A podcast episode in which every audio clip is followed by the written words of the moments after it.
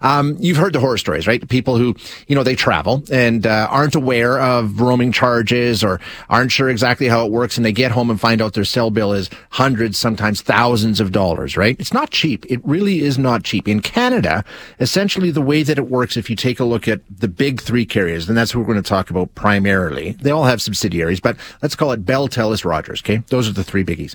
Um, essentially right now you're looking at $12 a day roaming charges when you go to the United States, $15 a day internationally. Okay. So that means outside of the US, anywhere else in the world. If you leave your phone on, they cap it at 15. They didn't, they haven't always capped it. It used to just get crazy. So now the cap is 12 a day in the US, 15 a day internationally. Next week, though, um, it's going to go up for a couple, depending on who you're with. Uh, Bell goes from 12 and 15 to 13 and 16.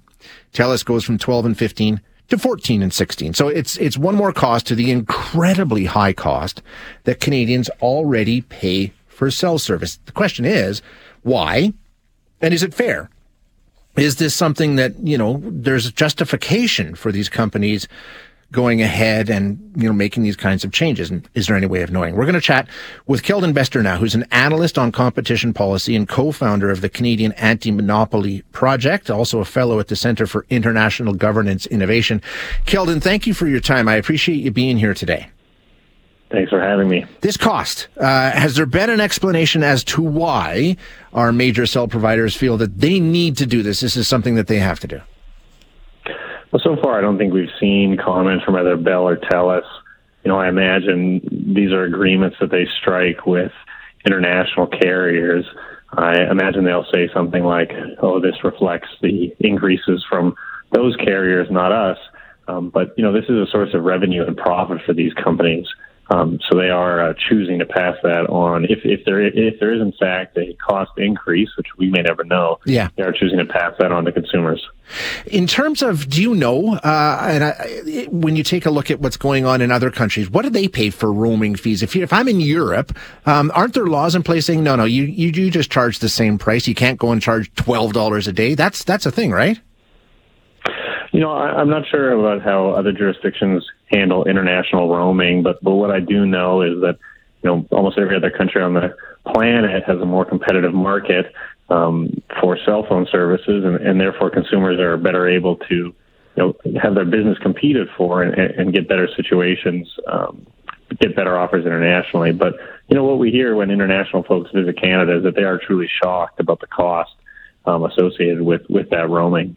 And does it still come down to competition? I mean, we always, whenever we have this conversation, Keldon, it's about, we'll take a look at the size of this country and the population, and it makes sense. It's very expensive to provide this service.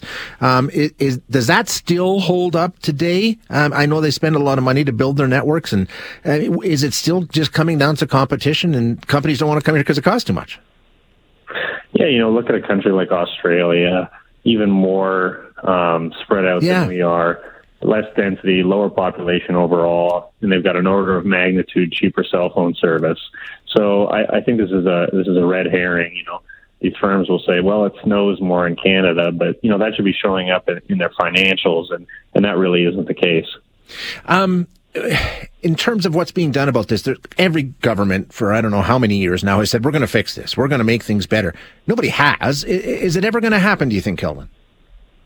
You know, we have to remain optimistic. And there's a new CRTC chair, our telecom regulator, and, and she's got a full plate um, both in the telecom and the broadcasting space. But, you know, each each of these regulators, if the government is behind them, has an opportunity to, um, you know, really change the situation that we're in by by following the following the lead of you know other countries that have done the same. So I, I, I remain optimistic, but um, but I, I wouldn't be uh, I, I wouldn't be holding my breath. And here's a question that I just got from a listener, and I thought the same thing. Isn't it kind of interesting that both of these companies decide they need to do this on the same day? I mean, in terms, if, if they're operating independently, maybe it's just because the U.S. carriers are raising. I mean, does that tell us anything, or are we reading into it? You know, interesting is a is a great word for it. Maybe a little too generous. Um, you know, in an oligopoly market, um, competitors watch one another and, and they take cues for opportunities to raise prices across the board. So it is certainly interesting that Bell and Telus uh, are doing this, and, and we'll be watching to see if if Rogers follows suit. You know, given the media attention that this has rightly gotten, I, bet they lay low for a little bit, but. I wouldn't be surprised to see a, a similar rise from them um, in the future. Right. Yeah, for sure. Of course. Yeah. I mean, if, if that's what the going rate is, they'll charge it. Uh, Keldon, uh, thanks so much for being here. I appreciate your time.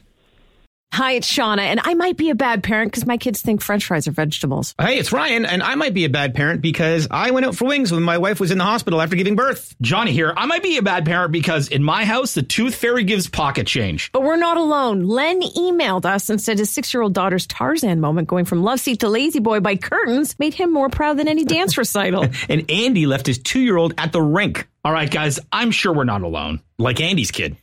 For stories and confessions like this, make sure you check out our podcast. It's called Bad Parents, and it's available wherever you get your podcasts. I left a glove at the rink.